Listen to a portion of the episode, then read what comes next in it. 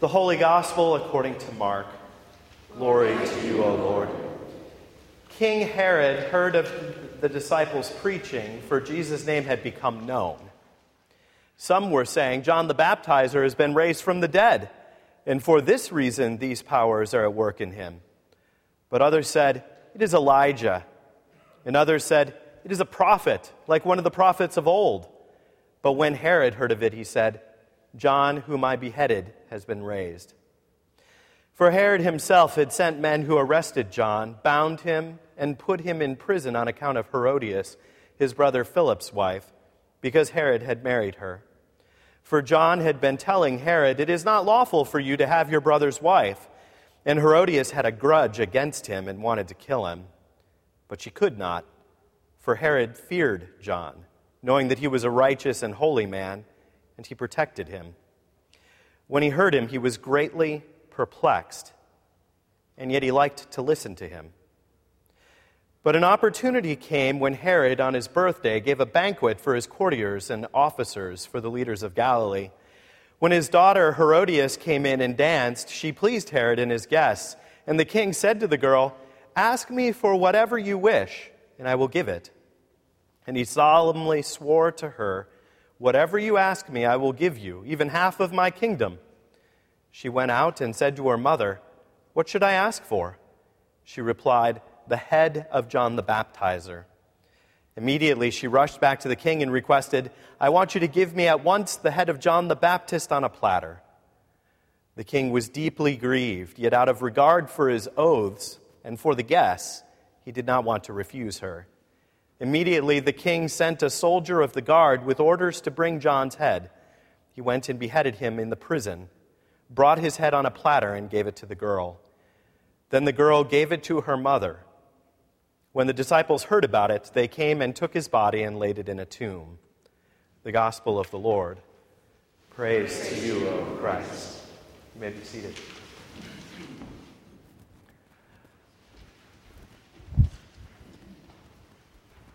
The Lord be with you. Let us pray. Good and gracious God, we give you thanks for those of every time and place who have worshiped you, who have shared your good news at great risk to themselves. We ask that you would continue to raise up those people in our generation, and that these days we might hear your word boldly proclaimed. Amen. As I was looking at the readings for this coming Sunday, it was very clear that I had not picked my Sundays off very well. We are missing this morning's first reading from Amos, where we hear about justice rolling down like waters. That would be the prophetic first reading. We have been, as many of you know, following the semi-continuous story of Saul and now David. And so we have the story of David dancing, as the text says, with not a whole lot on, which is kind of the scandal of the text. And then we get to the gospel text, which is not for the faint of heart. Now, the second reading has been fixed a little bit. In the Greek, it's essentially one sentence, which, if you can think back to elementary and middle school when you had to diagram sentences, just try and figure out how you do that with 11 verses of text. Not so easy. But we have a few things that I think are worth talking about, but I have to first sort out the names for you. So when Jesus was born, there was King Herod, who had 3 sons among other children, Herod, and then the third son, Herod. And when Herod died and his sons began to take over things, they went by nicknames, because obviously it was a little confusing, if somebody called the house and asked for Herod. So one of them became known as Philip. As he got older and got married to a woman named Herodias, that marriage didn't work out. Now, this wouldn't be such a big deal if Philip had, say, died. But the fact that they had gotten divorced was not the way things were done. And so when his brother, Herod's brother, Herod, then marries his brother's wife, Herodias. He's going against custom. He's going against Jewish law. This is not something that is looked well upon. And think of the social dynamics. This guy is in charge because he has the backing of the occupying Romans. People are trying to curry favor left and right. And so nobody really wants to say anything because that, you know, you stop getting invitations to go to the palace at that point. So it's this awkward thing, but people are all kind of looking the other way, except for one guy, John the Baptist, who keeps saying, you can't be doing this. This isn't right.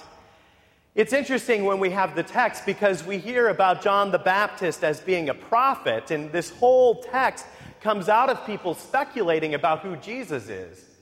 He's a prophet from of old. He's Elijah. No, he's John the Baptist come back from the dead. And Herod Jr. has said, no, it is John the Baptist come back. Now, we know otherwise, but we can tell that Herod has been carrying this heavy weight with him about what has happened. And as we look at the text and we hear about prophets, I think that word takes a minute of description. When we think of prophecy, we think of something that's like foretelling. 10 years from now, this exact thing is going to happen. We think of that as kind of prophecy, like it's some kind of magical sort of thing. But prophecy in the biblical sense, and I think in the modern sense of it too, is strictly speaking truth-telling, which is in many cases almost more awkward. So John the Baptist, truth-telling to Herod. No, you can't be married to this woman. So Herod doesn't like this. His wife Herodias definitely does not like this. And according to the text, Herod and Herodias' daughter, Herodias, doesn't like it either. So we have the text that falls before us. But I want you to note that there's something that ties a number of these texts together. We hear in other texts related to the lectionary coming up about Jairus' daughter who is healed. Now, when we talk about this woman, this young girl, the same Greek word is used for Herodias' daughter. So we would picture somebody who's 11, 12, 13 years old, who is dancing in a social setting, and there are scholars that would wonder the appropriateness of how this is happening, but the text doesn't explicitly say that there's anything amiss in what's happening. But it's interesting that in the story of Jairus, this young girl is raised from the dead. There is life, there is hope, there is healing.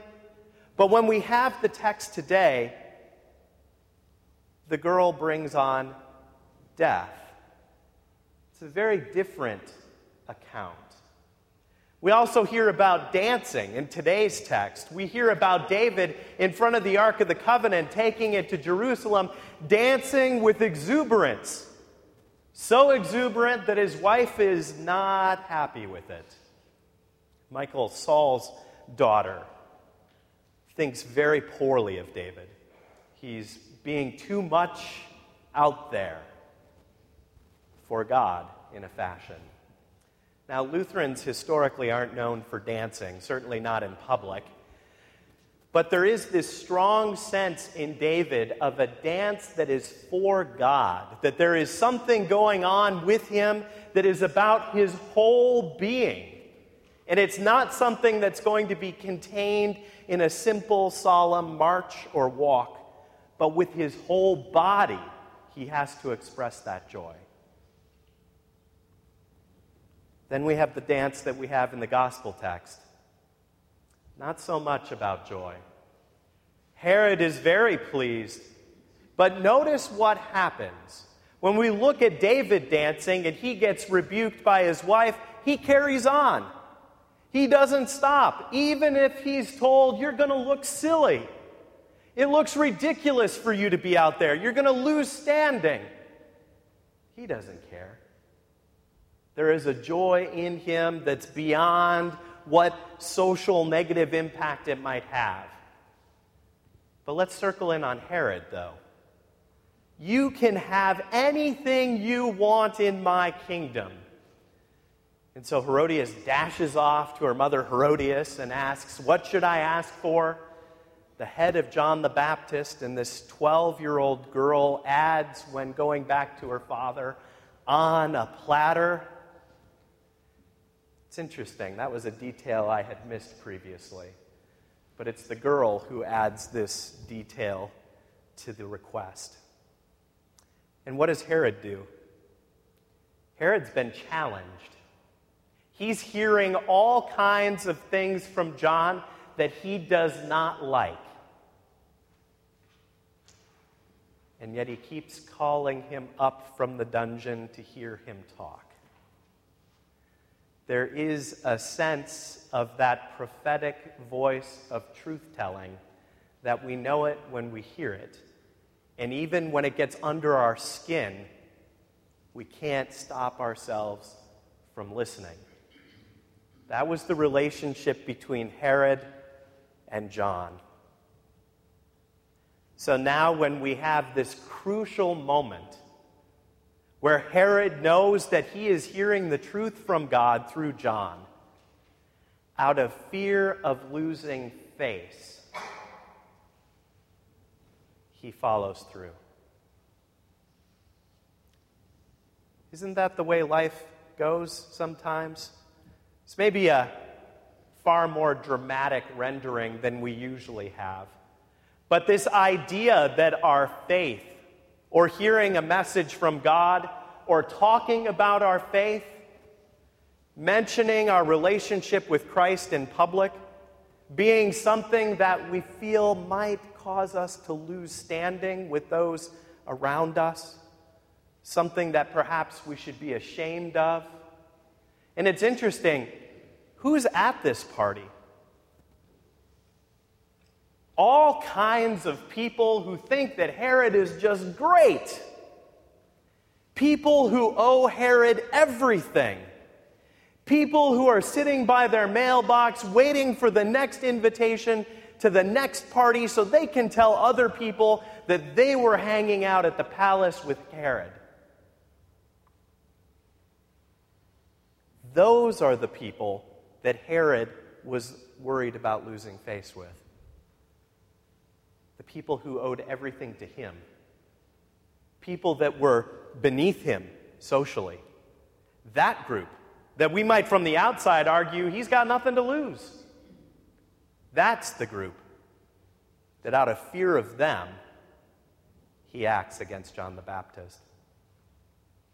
It's interesting as I look at this week. On Tuesday, we'll be getting into a plane at San Francisco International, and by way of Houston, heading to New Orleans.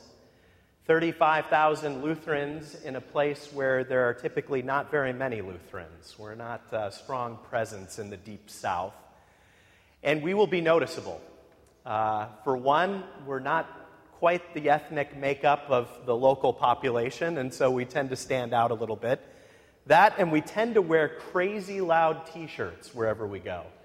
That's a staple of youth gatherings, is to wear bright t-shirts. The kids think they're fun. The adults think that they make their kids easy to count, is kind of how it works. But the t-shirts often have slogans, Grace Lutheran Youth, Christ Among Us, or language like this. And when people see us around town, because we will be the headline front page news on the local newspapers in New Orleans. 3 years ago, we were the largest convention of any kind that the city had had since Katrina. So this is a big, big deal for the city of New Orleans, as it is for the ELCA. And to see these people wandering around through the city, doing work projects all over the place, trying to make a difference in that place, a place that now, going back a second time in succession, we're getting to know a little bit. Their relationships established, and a difference is being made in a way that's very public about our faith. That's kind of interesting. It's safe in a way when there's 35,000 of us. I guess that would be the right way to say it. It's safe. But it challenges us because there is a lot of talk when we are at these gatherings about what we should be doing when we get home, when we aren't 35,000 in one place. And what does it mean to speak about our faith, even when it puts maybe our reputation or standing at risk? What does it mean to speak a word of good news or to do something that changes the lives of those around us in a way that draws attention to our faith? Those are kind of the questions that we have. And in today's readings, we've got this stark comparison between David, who could care less and is dancing with the joy of the Lord for everyone to see, good or bad, and the relationship of Herod and John, where Herod can't stand the thought of losing standing even among people who are beneath him socially.